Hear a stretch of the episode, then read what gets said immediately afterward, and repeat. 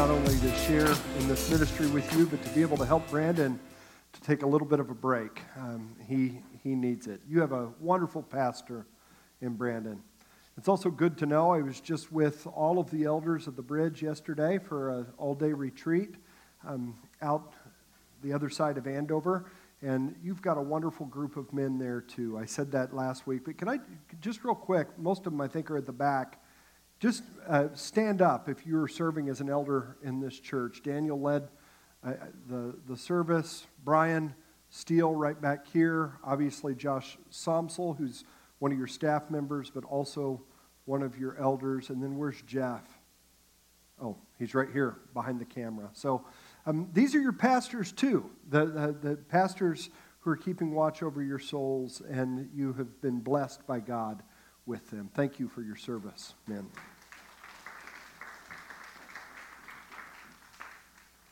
If you would, please open your Bibles to Romans chapter 6. It hit me today that I think Brandon's in the habit of putting the passage on the screen, and I've not done that. So I hope you have your Bibles with you or use your phone if that's the case. But Romans chapter 6. And as we begin this morning, what I want you to do is imagine in your mind, if you would, imagine a road. Um, a highway um, that stretches on as far as the eye can see. You got that picture in your mind of that road? That is the gospel road. It's the road that we travel on as disciples of Jesus Christ. And we need to stay on that road. That's what I want to get across in this imagery right now. We need to stay on that road if we want to glorify God and if we want to arrive at our destination, our destination as disciples of Jesus Christ, which, as we said last week, was to be people um, who look like Jesus, fully devoted followers of him. But this road, this gospel road, is a very narrow road. And on either side of this high and narrow road, there are two very deep ditches. The first ditch is the ditch of legalism on this side. The second ditch is the ditch of license.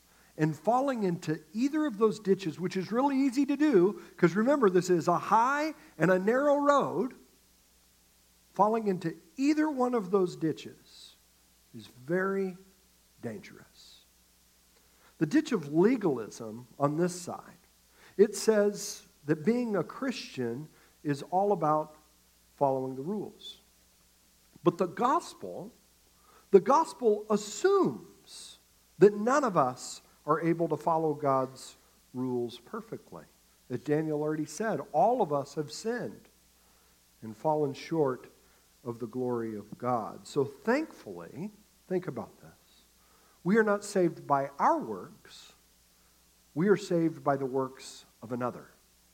We are saved by the works of Jesus Christ. In Romans 5, which is the context for our passage this morning in Romans 6, it addresses this ditch of legalism. Paul says that while we were still sinners, Christ died for us.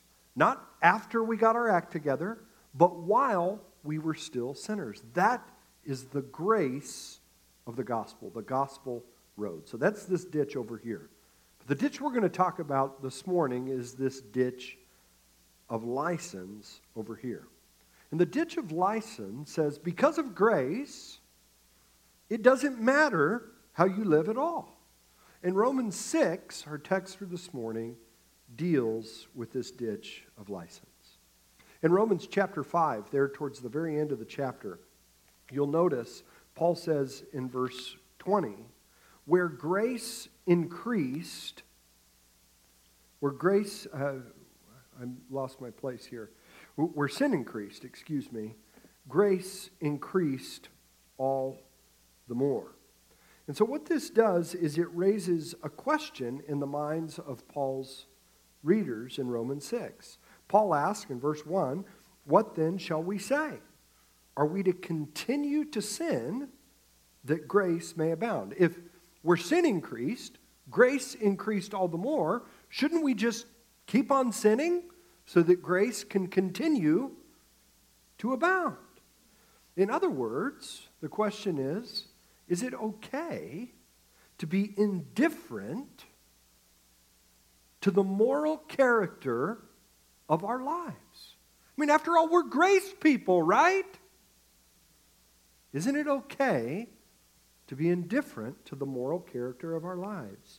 And Paul says, in the strongest way that he knows how, no way, Jose. By no means. How can we who died to sin still live in it? So you're not in the book of Romans, so that's why I've kind of set the stage here. Romans 5 and 6, what they are trying to do is point us to the secure path of the gospel that avoids the ditch of legalism on the one hand, but also avoids the ditch of license on the other hand. For the Christian, friends, grace and godliness coexist. Both are found in our union with Christ, which is our topic for the morning. In fact, the grace of the gospel is the very thing that motivates the godliness that we are called to. Just for a moment, you don't need to turn there, just listen. I want to read from Titus chapter 2, verses 11 to 14, which says it this way For the grace of God has appeared, amen, bringing salvation for all people, amen. Listen to this training us to renounce ungodliness and worldly passions and to live self controlled, upright, and godly lives in this present age as we wait for the hope, the appearing of the glory of our great God and Savior Jesus Christ, who gave himself for us to redeem us, listen to this, from all lawlessness, and to purify for himself a people for his own possession who are zealous for good works. Do you see how grace and godliness are not mutually exclusive things? They actually go together. That's the point. God's grace is it works in us. If it is working in us, it will produce godliness. That's the topic of Romans 6. So would you please now stand for the reading of God's word? Romans 6, verses 1 to 14. What shall we say then? Are we to continue in sin that grace may abound? By no means. How can we who died to sin still live in it? Do you not know that all of us who have been baptized into Christ Jesus were baptized into his death? We were buried, therefore, with him by baptism into death, in order that, just as Christ was raised from the dead by the glory of the Father, we too might walk in the newness of life. For if we have been united with him in a death like his, we shall certainly be united with him in a resurrection like his. We know that our old self was crucified with him in order that the body of sin might be brought to nothing so that we would no longer be enslaved to sin. For one who has died has been set free from sin. Now, if we have died with Christ, we believe that we will also live with him. We know that Christ, being raised from the dead, will never die again. Death no longer has dominion over him. For the death he died, he died to sin once for all. But the life he lives, he lives to God. Verse 11. So you also must consider yourselves dead to sin and alive to God in Christ Jesus. Let not sin, therefore, reign in your mortal bodies to make you obey its passions. Do not present your members to sin as instruments for unrighteousness, but present yourselves to God as those who have been brought from death to life and your members to God as instruments for righteousness. For sin will have no dominion over you, since you are not under law, but under grace. This is the word of the Lord. You may be seated. Kind of already preached my sermon, but now I'm going to take another half an hour or so to do it again. Like I said earlier, Paul makes it clear that those who are saved by grace will live lives of godliness. Those who are saved from the penalty of sin will also be saved from the power of sin. Every week I try and do a sermon in a sentence, and this week it's two sentences. So it's a sermon in a sentences. But how does Paul motivate us to live holy and godly lives? How does he motivate us to no longer live under the power of sin? Let me say it this way He doesn't just tell us what godliness looks like, He doesn't just tell us how to live lives of godliness. He begins actually with why we should want to live lives of godliness. Now, I said this last week. If you were here, you know this. I used to be in the business world before I was a pastor, and so I'm still a sucker for business books and for success literature, whatever you want to call it. How many of you have heard of the name uh, Simon Sinek, popular motivational speaker? Um, go listen to his TED Talk uh, called Begin with Why, or Start with Why, I think is officially what it's called. But uh, he's not a believer, but I, I think you'll see how his argument is exactly the very thing that Paul is doing with his argument. But let me just apply it to business, a little brief business seminar here. Simon Sinek says that many average companies, and you don't want to be that, right? They don't begin with why. Instead, they begin with what and with how. And so, in his little primer called Start with Why, he asks us to evaluate a paper company's sales pitch that starts with what instead of starting with why. This is how it goes We sell paper, we offer the highest quality product at the best possible price, lower than any of our competitors. Want to buy some? That's a very rational pitch, isn't it? It starts with what the company does, what it does, and ask company and ask customers to buy on the basis of features and benefits. Sinek says that this approach it basically results in transactions, but as soon as the, fi- the, the buyer finds a better product or a better deal, guess what? They're gone. Relationships are not built on features and benefits. They don't inspire. So Sinek then reframes the pitch by starting with why. Listen to the new pitch. What good is an idea if it can't be shared? Our company was founded to help spread ideas. The more ideas that are shared, the greater likelihood that ideas will have an impact on the world. There are many ways to share ideas. One is the written word. That's where we come in. We make paper for those words. We make paper for big ideas. Want to buy some? You see the difference between the approaches. This approach is not based off features and benefits. Those things matter, but leading with why has a deeper, a more emotional, and ultimately a more lasting impact. The pitch is no longer about paper. Did you notice that? It's talking about who the company is and what they stand for, why they exist. Companies that, expire, that inspire, Sinek says. Companies that command trust and loyalty over the long haul are the ones that make us feel like we're accomplishing something more, something bigger than saving a buck. That matters. B- business matters. It's one way that we as believers do good in the world and love our neighbors. But discipleship matters even more. And Paul, too, understands the power of why. So he doesn't start with the what, he doesn't start with the how of godliness. He starts with the why.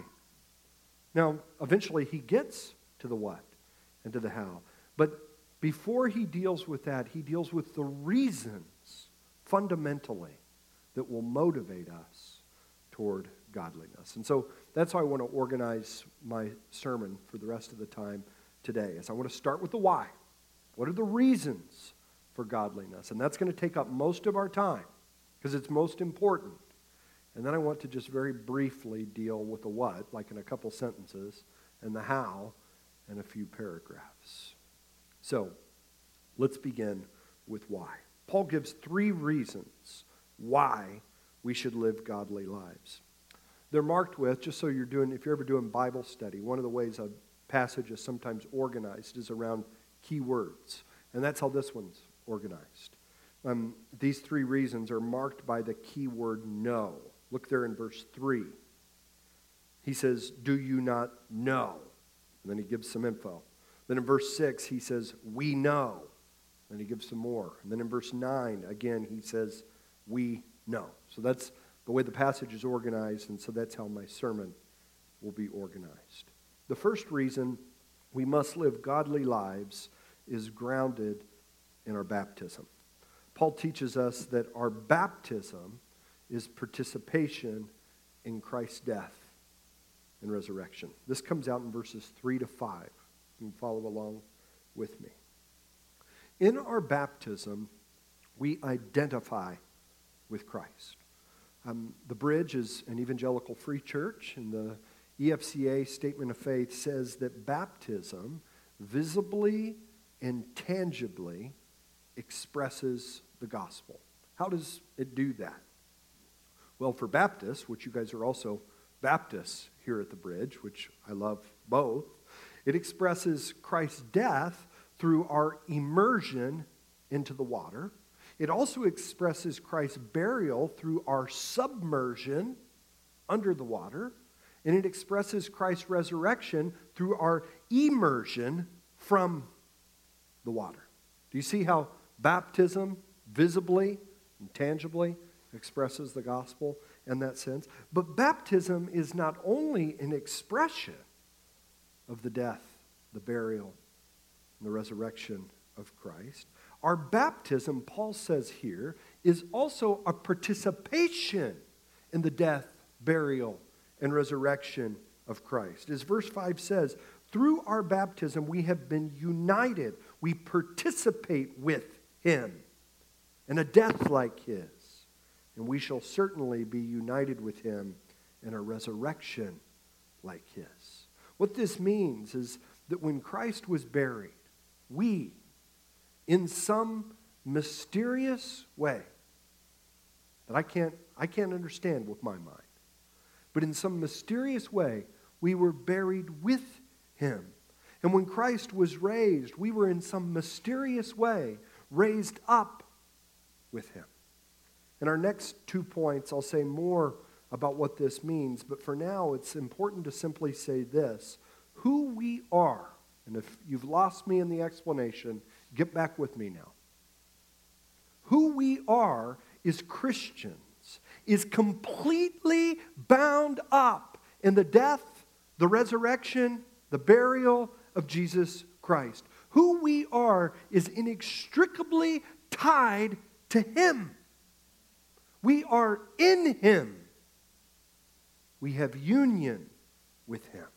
And that should utterly alter the way that we live now. That's the why behind the what of godliness and holiness. What happened in the past with Christ's death and resurrection? What will happen in the future with our own resurrection. Those two events, past and future, have a profound impact on what we should do now as we live our lives as Christians in the present. Should change the way that we live today. Because of those past and those future events, we should, as Paul says, walk in the newness of life. Look again at verse 4, just so you don't have to take my word for it. We were buried, therefore, with him by baptism into death, in order that just as Christ was raised from the dead by the glory of the Father, we too might walk, that is, live in the newness of life. This is all very theoretical. This is the world um, that I live in, but maybe uh, to help give you a picture of what's going on here. A few weeks ago, my son Abe, third grade, was homesick from school, and so I had the joy of being with him all day. Drives me crazy to not have stuff to do um, during the day. But I'm with my son all, all day, and he has some makeup homework to do in order to get ready. And one of the assignments was from his astronomy class. And so, since I had nothing else to do, I picked up this third grade astronomy textbook and I started reading through it, chapter by chapter. By the way, those of you who are in the math and science field for your work, kudos to you. I mean, this third grade astronomy text was blowing my mind. I don't know that I understood half of the things that I read. I've got such a respect for those of you who are inclined towards math and science. But one of the things I learned, and you can correct me if I'm wrong, but I think this is right, is that the gravitational pull of the earth, which we're all experiencing right now, is somehow and in some way affected by the pull of the sun, as well as the pull of the moon, but really even more than that, um, I mean, not more than that, but in addition to that, the pull of all of the planets. And like I said, I don't know that I completely understand the physics of all of that, but it made me think about verse 4 that we're looking at. The godliness that we are called to now is in some way pulled on by the grace of the gospel in the past, in Christ's death and resurrection.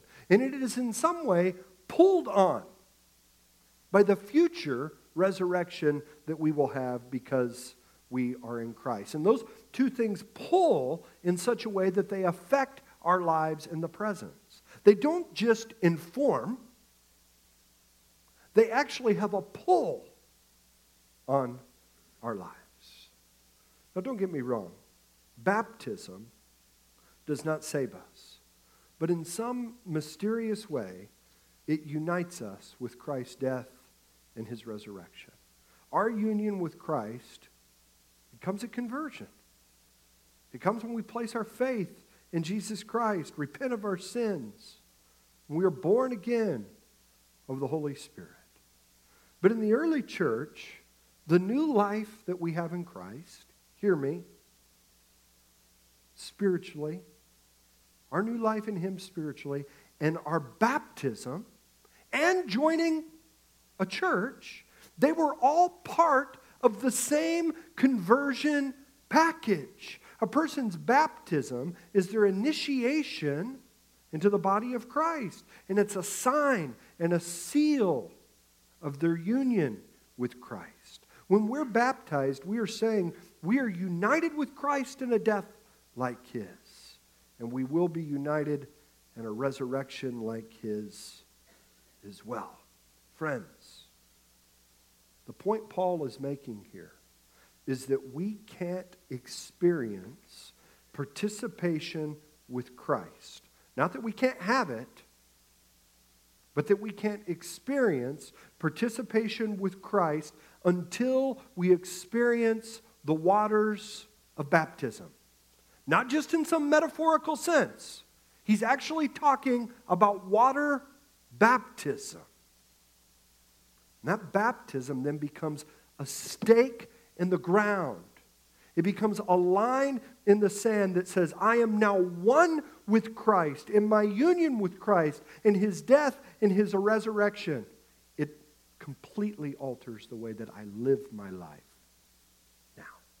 As we look back on our baptism with Christ, it establishes our as we look on our, back on our baptism, it establishes our identity in Christ. As we look forward to our resurrection, it establishes our hope in Christ. And that all informs the way that we live in the present. So if you are a Christian here today, if you have repented of your sins, the world behind you, you've believed in the gospel, the cross before you, and with your life you say, no turning back.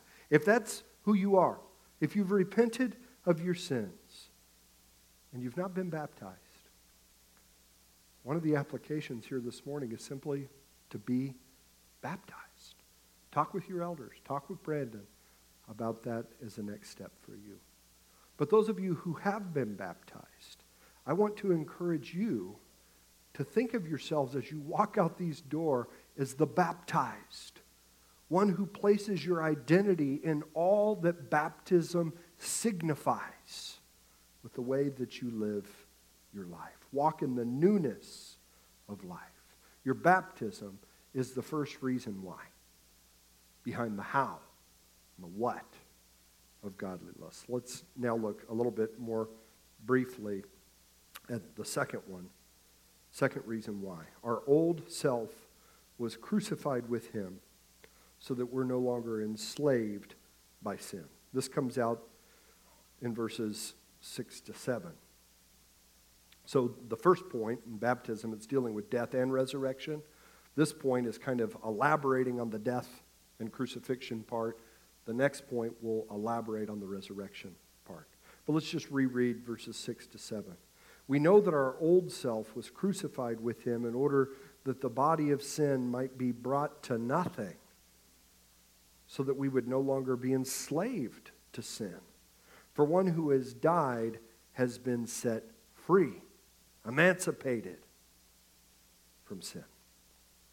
Verses 3 to 5 draw out that our baptism is into Christ's death and resurrection. Again, 6 and 7 expand on death and resurrection uh, here. This is the point. Before Christ's death, sin was our slave master. We were enslaved and mastered by sin in every way. Now, does that mean that everything that you did was bad? Actually, yes. Because you see, even the good stuff that you did, it was all shot through with sin. It was all shot through with mixed motives, with mixed goals. There was nothing that you could do in your flesh to not serve Satan and to not serve sin. But through the death of Christ, we have been set free from that slave master. The chains have been broken. A few weeks ago, I had dinner with a new couple in our church, and we were talking through um, some of this stuff. And he had this great analogy. Maybe you've heard something like it before. But he said, before Christ died, we were imprisoned in sin. So just kind of imagine that over here. We were in prison to sin. The, you know, the, the warden, he locked the door to our prison cell. He threw away the key. There was nothing that we could do to get out of that cell of sin. We were enslaved to it. That's all that we could do. But when Christ died, what he did was he opened the door to that prison cell. He set us free. But here's the kicker. In this life, that door, it's still open. And we are free to go out, but we are also free to go back in. And isn't that how we live our lives a lot of times? Yeah, sometimes we come out, but sometimes we actually like to live under the slave master of sin and of Satan. Now, thank God that when Christ returns, this door, this prison door, it will be locked from the outside, and we will no longer be able to get in to the dominion and to the reign and to the captivity of sin. We will be free from sin at last, finally and forever. But in this life, the door is still open. And the point that Paul is making here is that we are not slaves to sin any longer. We've been set free, so it doesn't make any sense to walk back into the cell. Why do you want to live like that? He says. Didn't you hate that life in sin? Haven't you been freed from it? Why do you want to live like that? He's making an appeal to our identity. Our identity is as freedmen and freed women. And that should motivate us to live like it. That's the second why behind the what and the how of godliness. The third is like it our resurrection with Christ. It delivers us from the dominion of death. Look at 9 and 10. We know that Christ, being raised from the dead, will never die again. Death no longer has dominion over him.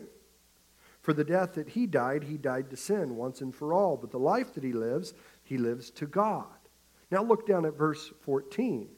Same language, but now it says sin will no longer have dominion over you. So no longer dominion over Christ, but we're in Christ no longer, therefore, dominion over you. Christ has been raised from the dead, therefore, no longer dominion.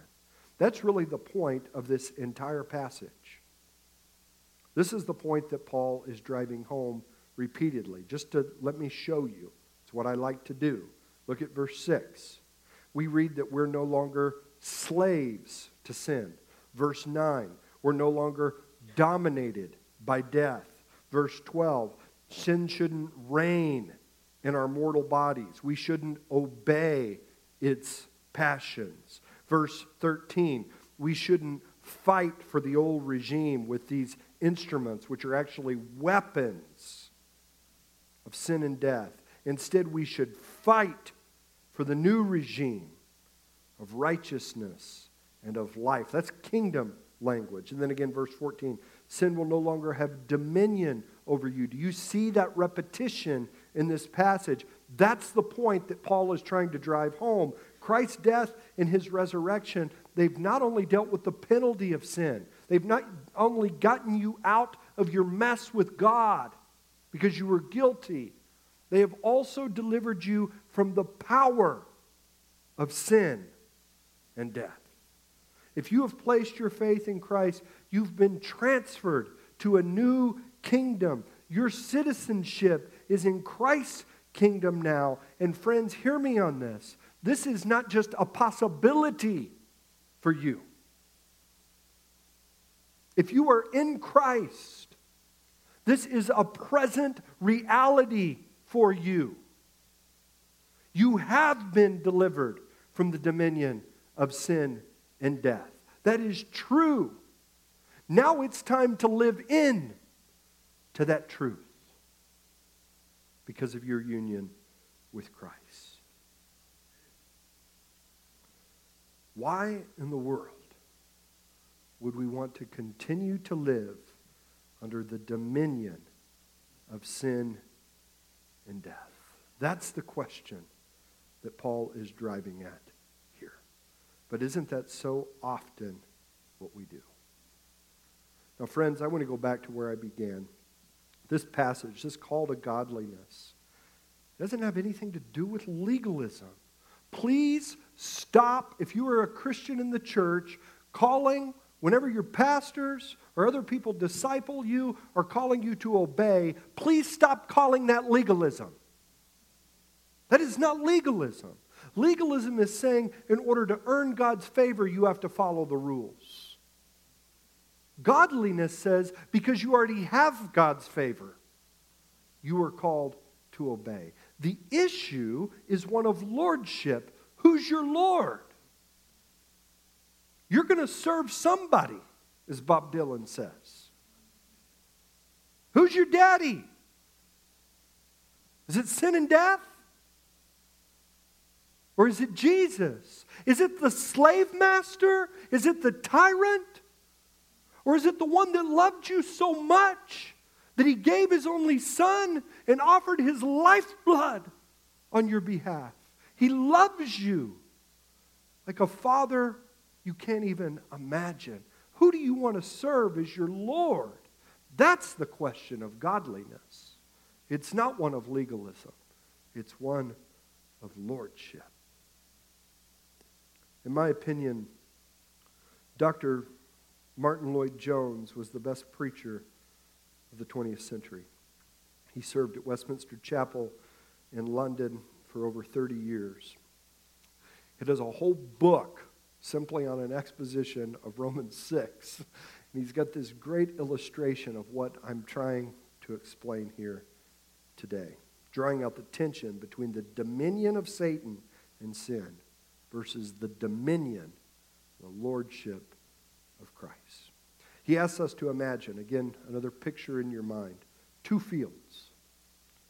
Two fields enclosed by a really high rock wall.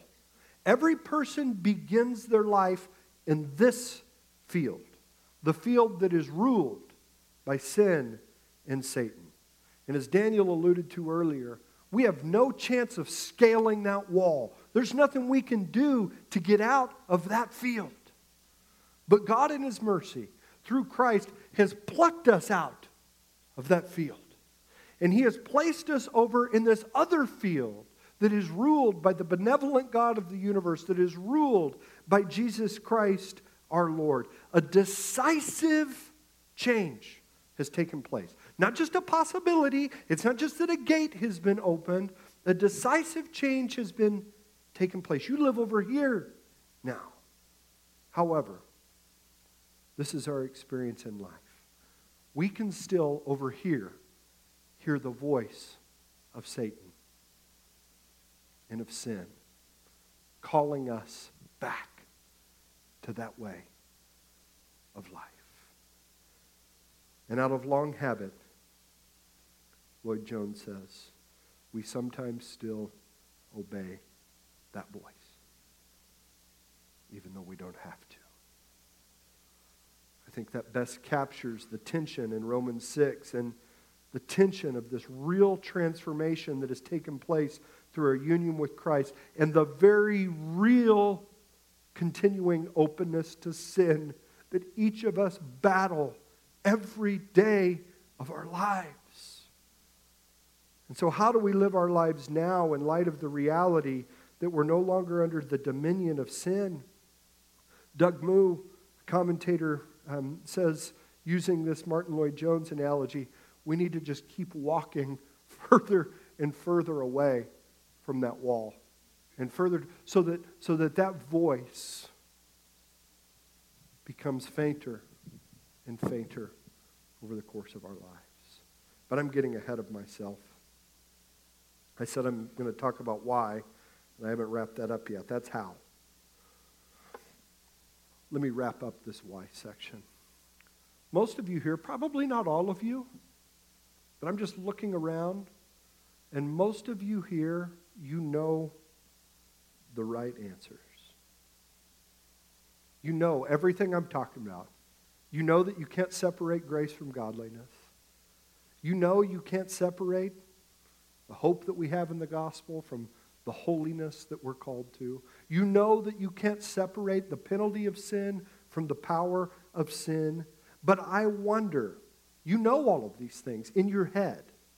But I wonder if you've adequately considered why in your heart that you cannot continue to live under the power of sin. Paul starts with why because he knows the what and the how of godliness won't motivate us.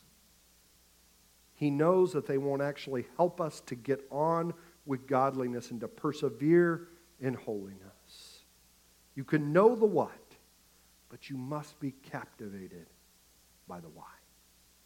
You must be captivated by the fact that in your baptism you have been united with Christ. You have died to sin. You've been raised to newness of life. When you remember your identity, when you remember who you are, that will change the way you live your life. So Paul says in verse 11, remember he says, Consider yourselves dead to sin and alive to God. That's the why. Let's now briefly consider the what and the how of godliness. Verse 12, Paul says, Let not sin therefore reign in your mortal bodies to make you obey its passage, passion. So, verse 12, there's that therefore. It's a transition to the next section, but he's basically just reiterating what he's already said.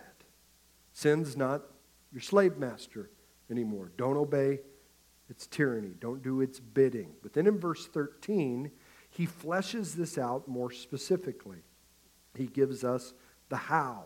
He tells us what not to do first, and then he tells us what to do second. So he expresses the how negatively, then he expresses it positively. He says this Do not present your members to sin as instruments for unrighteousness, but present yourselves to God, and your members to God as instruments for righteousness. So this is what it's saying. We live godly lives or lives of godliness not by serving unrighteousness, but by serving righteousness. Now, when he talks about your members, he's not necessarily talking about your ears and your fingers, the, your arms, your legs. All those, those things would certainly apply, but he's got a much broader picture in mind. He's talking about all of your human faculties, all of your capacities, all of the ways that God has uniquely gifted and blessed you, your temperament, your personality, the way that you're wired, all of that. That's your members. He's saying, don't use all of that. All of the ways that God has put you together, all of the ways that God has blessed you and gifted you, don't use all of that to serve sin anymore. You're no longer a slave to that. You don't work for sin and Satan anymore. You got a new job. Use your gifts and your talents and your faculties and your affections and your effort. Use all of that to serve Christ as weapons, instruments of righteousness. It's kind of like love the Lord your God with all your heart, soul, mind, and strength. He's saying, with everything that you are and with everything that you've got, live lives of godliness. Every one of you here has been given certain gifts, certain abilities. You've been given certain spheres of influence, certain opportunities. When you are a prisoner to sin, with all of that, you serve sin and Satan. Paul is saying now, with all of that, serve the kingdom of God. Seek his kingdom and his righteousness first, and then all of the other will be added unto you.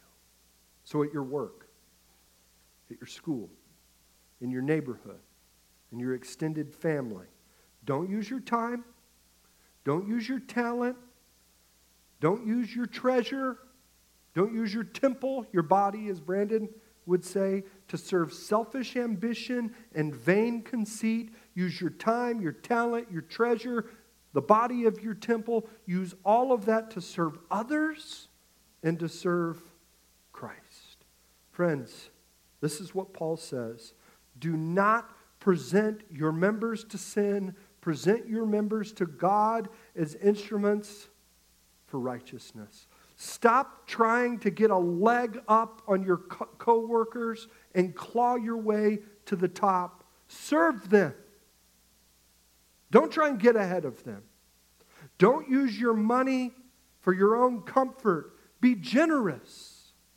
Be sacrificial. Don't waste your life in front of a screen, indulging your eyes and your thumbs. Make every use of the opportunities before you, friends, for the days are short. Don't tear down the body of Christ with your words of hate. Build up the body, speaking the truth to one another in love. Don't overindulge your kids with stuff and with endless activities. Disciple them Bring them up in the discipline and instruction of the Lord. The days are short. Don't spread fear and share gossip. Spread hope and share the gospel. Don't cheat. Seek justice. Don't ignore the needy. Be compassionate. Don't present your members to sin, but present your members to God as instruments for righteousness.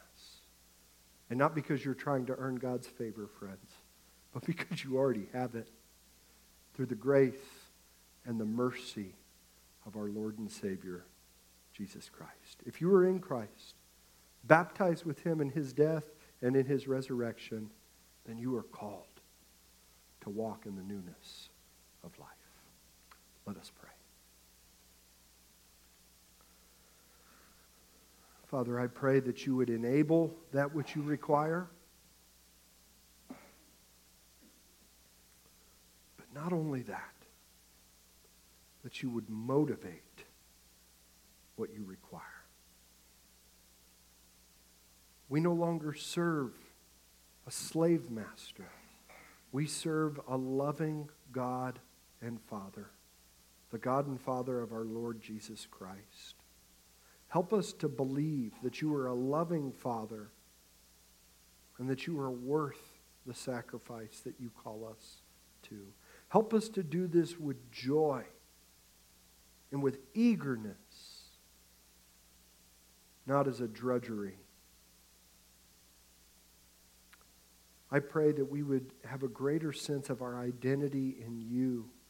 We are so tempted to place our identity in our work which some of it comes from that, from our family, some of it comes from that.